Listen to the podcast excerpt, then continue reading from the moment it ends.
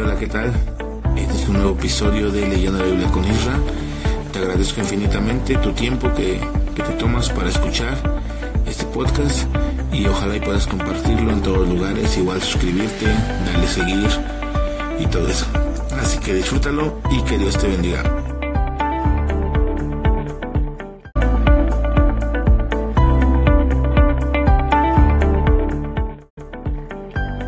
Hey, hola, ¿cómo están? Muy buenos días, muy buenas tardes, muy buenas noches.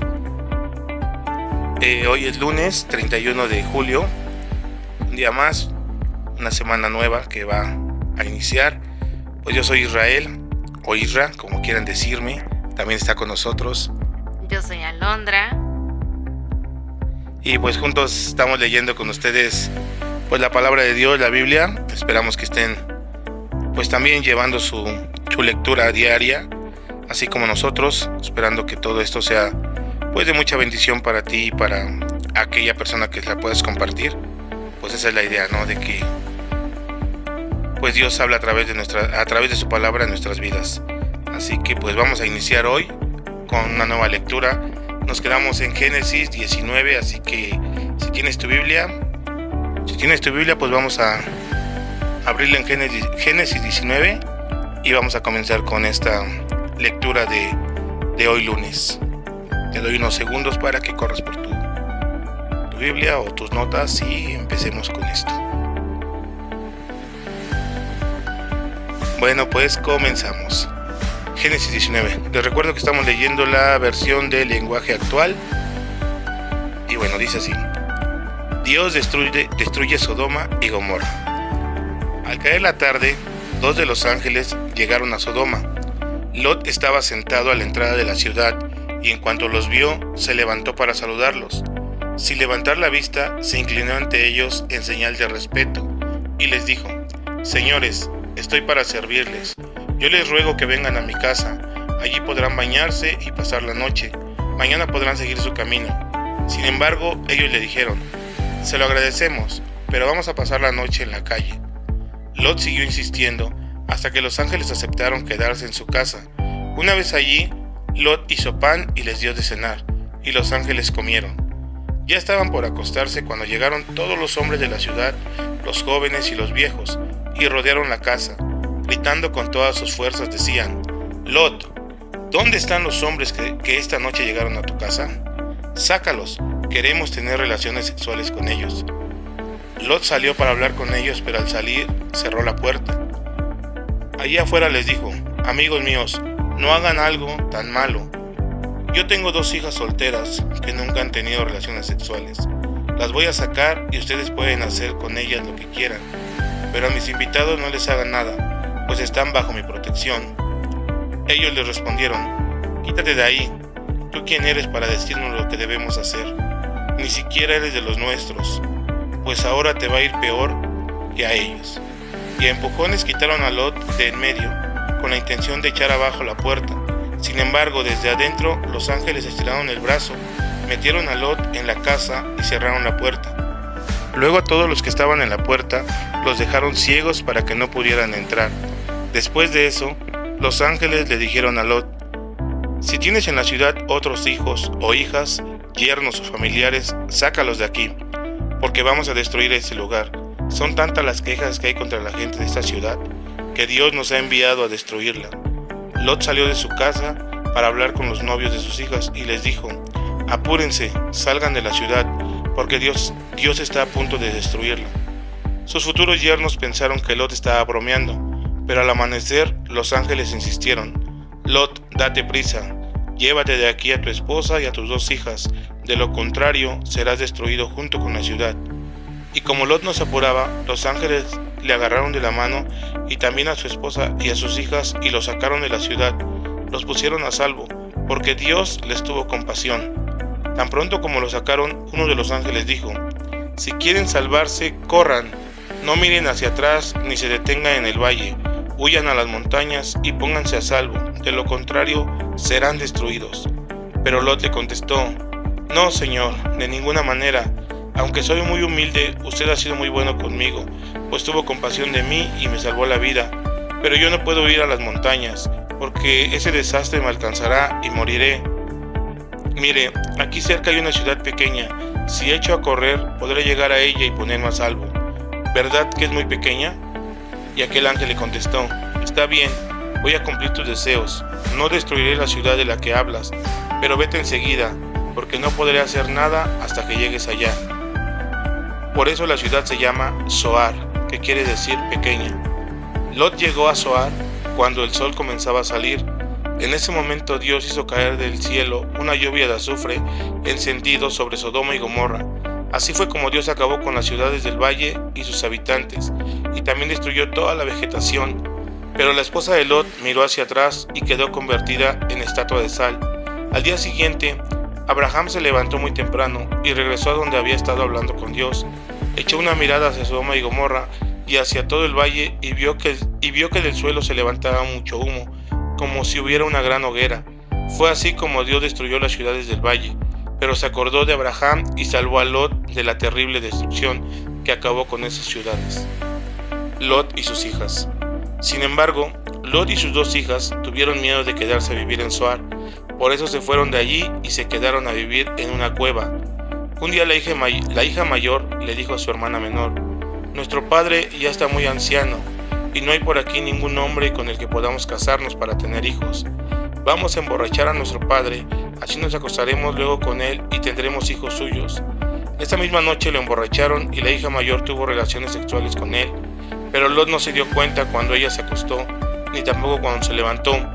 Al día siguiente, la hija mayor le dijo a la menor, Anoche me acosté con nuestro padre, vamos a emborracharlo de nuevo para que tenga relaciones sexuales con él. Así las dos tendremos hijos suyos. Esa noche, después de emborracharlo, la hija menor fue y se acostó con él. Pero Lot no se dio cuenta cuando ella se acostó, ni tampoco cuando se levantó. Así fue como ellas quedaron embarazadas por parte de su padre. Cuando la hija mayor tuvo a su hijo, le puso por nombre Moab, y de él descienden los moabitas de hoy. También la hija menor tuvo un hijo y le puso por nombre Ben Amí. De él descienden los amonitas de hoy. Génesis 20. Abraham, Sara y Abimelech. Abraham se fue de allí a la región del desierto del sur y se quedó a vivir en Guerar que está entre las ciudades de Cades y Sur. Allí Abraham presentó a Sara como su hermana y no como su esposa. Por eso Abimelech, que era rey de Gerar, mandó a traer a Sara para que fuera una de sus esposas. Una noche Dios se le apareció en un sueño a Abimelech y le dijo, vas a morir, pues has tomado por esposa a la mujer de otro hombre. Pero Abimelech ni siquiera se había acercado a ella, así que respondió, Dios mío, ¿cómo vas a destruir a un pueblo inocente? Abraham me dijo que Sara era su hermana, y ella no lo negó. En este asunto me siento tranquilo, pues no he hecho nada malo. En ese mismo sueño Dios le dijo, ya sé que no has hecho nada malo, pero yo no te dejé que la tocaras ni que pecaras contra mí. Pero ahora devuélvele a su esposa a ese hombre. Él es profeta y va a orar por ti para que vivas. Si no se la devuelve, está seguro que tú y los tuyos morirán. Al día siguiente, muy temprano, Abimelech mandó que todos sus asistentes se presentaran ante él. En cuanto Abimelech les contó lo sucedido, ellos sintieron mucho miedo. Entonces Abimelech llamó a Abraham y le dijo, ¿por qué nos has hecho esto? ¿Qué te hice para que echaras sobre mí y sobre mi reino una culpa tan grande? Lo que has hecho no se, no se le hace a nadie. ¿Por qué lo hiciste? ¿En qué estabas pensando? Y Abraham respondió, es que pensé que aquí nadie adora a mi Dios y que me matarían, pero para quitarme a mi esposa. La verdad es que ella es mi hermana y me dejaron casarme con ella porque es hija de mi padre, pero no hija de mi madre. Cuando Dios me pidió abandonar mi tierra, yo le pedí que a donde quiera que fuéramos dijera que era mi hermana. Abimelech tomó ovejas, vacas, esclavas y esclavos y se los dio a Abraham. También le devolvió a su esposa y le dijo, Ahí está mi país, para que escojas el lugar donde quieras vivir. A Sara le dijo, le estoy entregando a tu hermano mil monedas de plata. Con este pago probaremos que tú no has hecho nada malo. Nadie podrá hablar mal de ti. Entonces Abraham le pidió a Dios que sanara a Abimelech, y Dios lo hizo. Además, Dios permitió que la esposa y las esclavas de Abimelech pudieran volver a tener hijos, pues por causa de Sara, Dios no dejaba que los tuvieran. Génesis 21 El nacimiento de Isaac Tal como Dios se lo había prometido, Sara quedó embarazada y en la fecha señalada tuvo un hijo de Abraham, quien ya era muy anciano.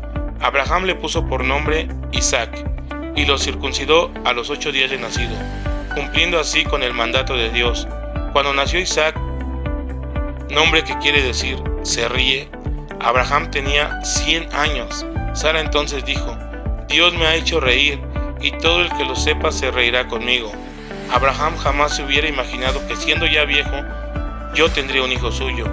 Isaac fue creciendo y el día en que Sara dejó de amamantarlo, Abraham hizo una gran fiesta. Abraham despide a Agar y a su hijo. Cierto día, Sara vio que el hijo de Agar y de Abraham se burlaba de Isaac, entonces fue a decirle a Abraham, echa de aquí a esa esclava y a su hijo, él no tiene derecho a compartir la herencia con tu hijo Isaac. Esto no le agradó nada a Abraham, pues se trataba de un hijo suyo, pero Dios le dijo, no te preocupes por el niño ni por la esclava, haz todo lo que Sara te pida, pues tu descendencia vendrá por medio de Isaac. Pero también con los descendientes del hijo de tu esclava haré una gran nación, pues él es hijo tuyo. Al día siguiente muy temprano, Abraham tomó pan y se lo dio a Agar. También tomó una bolsa de cuero con agua y se la puso a ella en el hombro y la despidió junto con el niño. Agar se fue en dirección al desierto de Berseba y allí se perdió. Cuando se le acabó el agua, acostó al niño bajo un arbusto. Como no quería verlo morir, se apartó de él y fue a sentarse no muy lejos de allí. Mientras estaba sentada, se echó a llorar. Dios oyó los gritos del niño y llamó a Agar desde el cielo y le dijo, ¿Qué te pasa, Agar? No tengas miedo. Ya escuché los gritos del niño. Anda, levántalo y tómalo de la mano. No morirá, pues sus descendientes llegarán a ser una gran nación. En ese momento Dios permitió que Agar viera un pozo de agua. Ella corrió a llenar la bolsa y le dio a beber al niño. Cuando el niño creció, se quedó a vivir en el desierto de Parán. Allí aprendió a manejar bien el arco y las flechas, y Dios siempre le brindó su ayuda. Finalmente, su madre lo casó con una egipcia, Abraham y Abimelech. Por esos días Abimelech fue a visitar a Abraham lo acompañó Ficol, que era el capitán de su ejército. Al llegar, Abimelech le dijo a Abraham, He visto que Dios te ayuda en todo lo que haces. Júrame ahora mismo delante de él que nunca me harías ningún año, ni tampoco a mis hijos ni a mis descendientes. Júrame también que siempre me tratarás bien, tal como yo te he tratado, y que harás lo mismo con la gente de este país donde has venido a vivir. Abraham se lo juró, pero le reclamó que tiempo atrás sus sirvientes le habían quitado un pozo de agua. Abimelech se disculpó y le aseguró, no tengo idea de quién pudo haberlo hecho. Tú me has dicho, tú no me habías dicho nada, y yo no lo supe hasta hoy. Abraham tomó ovejas y bajas y vacas y se las entregó a Abimelech para hacer un trato entre los dos. Pero como puso aparte siete ovejitas, Abimelech le preguntó, ¿y esto qué significa? ¿Por qué has apartado esas siete ovejitas? Abraham le respondió, quiero que recibas estas siete ovejitas de mi propia mano ellas serán la prueba de que este pozo lo abrí yo.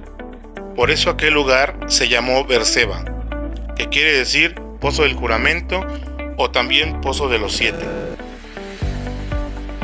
Luego de cerrar el trato con Abraham en Berseba, Abimelech y Ficol regresaron al país de los filisteos. Abraham, por su parte, se quedó a vivir un largo tiempo en el país de los filisteos. Allí en Berseba plantó un árbol para adorar al Dios eterno. Pues bueno, hoy leímos tres capítulos de Génesis que están súper interesantes. Y pues nos damos cuenta también de la promesa que Dios le había hecho a Abraham de hace lecturas atrás, donde le había prometido que iba a tener un hijo. Y si recuerdan que pues Sara al ver que no cumplían la promesa, le entregó a su esclava o a su sierva Agar, con la que tuvo un hijo.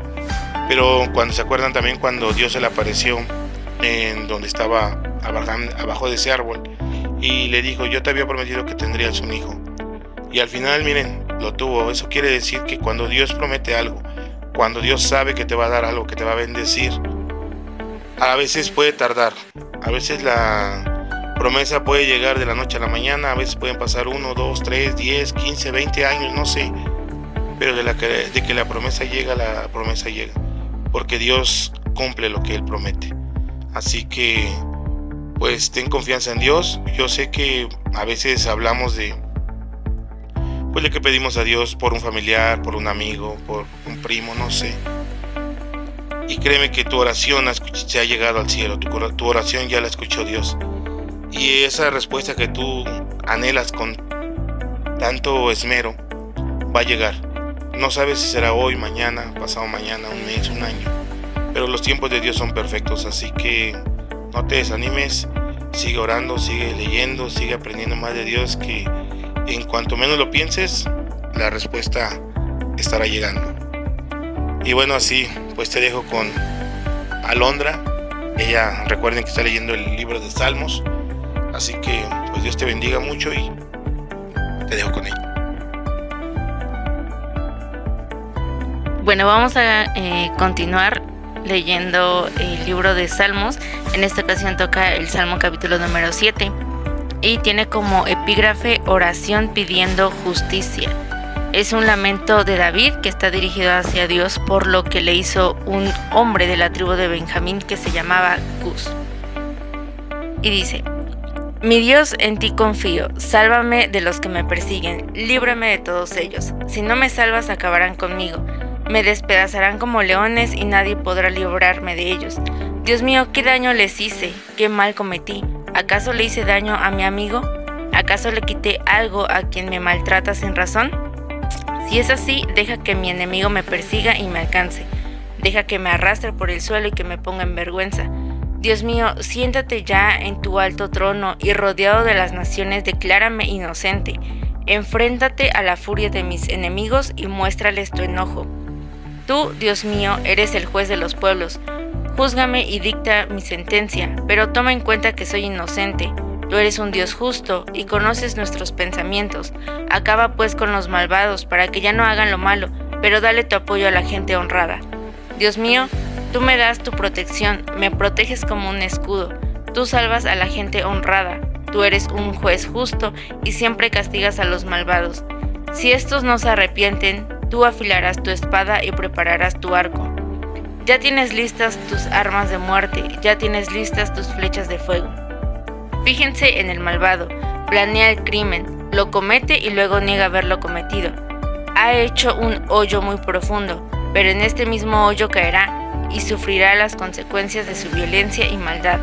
Yo en cambio alabaré a Dios porque es justo. Yo le cantaré himnos al Dios Altísimo. Bueno, pues esta ha sido la lectura de, hoy día lunes, lunes 31 de, julio, es el último día del, del mes esperando que, pues no sé, todo este mes que haya pasado, pues Dios te haya ayudado en todo, Dios está contigo en todo. Recuerda eso siempre, ¿ok? Dios siempre está con nosotros. Incluso si estás haciendo algo malo, estás cometiendo algún pecado, estás cometiendo algo erróneo, recuerda que Dios siempre está a tu lado. Así que hay que tener un poquito de miedo, un poquito de temor en lo que a veces hacemos. Porque a veces pensamos que nadie nos ve, estamos ocultos y aquí no hago nada, pero Dios siempre te está viendo. Entonces, pues, que Dios te bendiga. Recuerda que estoy leyendo la Biblia con Isra y más adelante también tendrán nuevas voces, nuevos invitados y esto va a estar increíble. Así que, pues nada, nos despedimos. Que Dios te bendiga. Nos estamos escuchando el día de mañana. Vamos a seguir pues con estos episodios y esperamos también de tu apoyo para que lo sigas compartiendo pues ya nos estamos viendo hasta la próxima. Chao. Bye.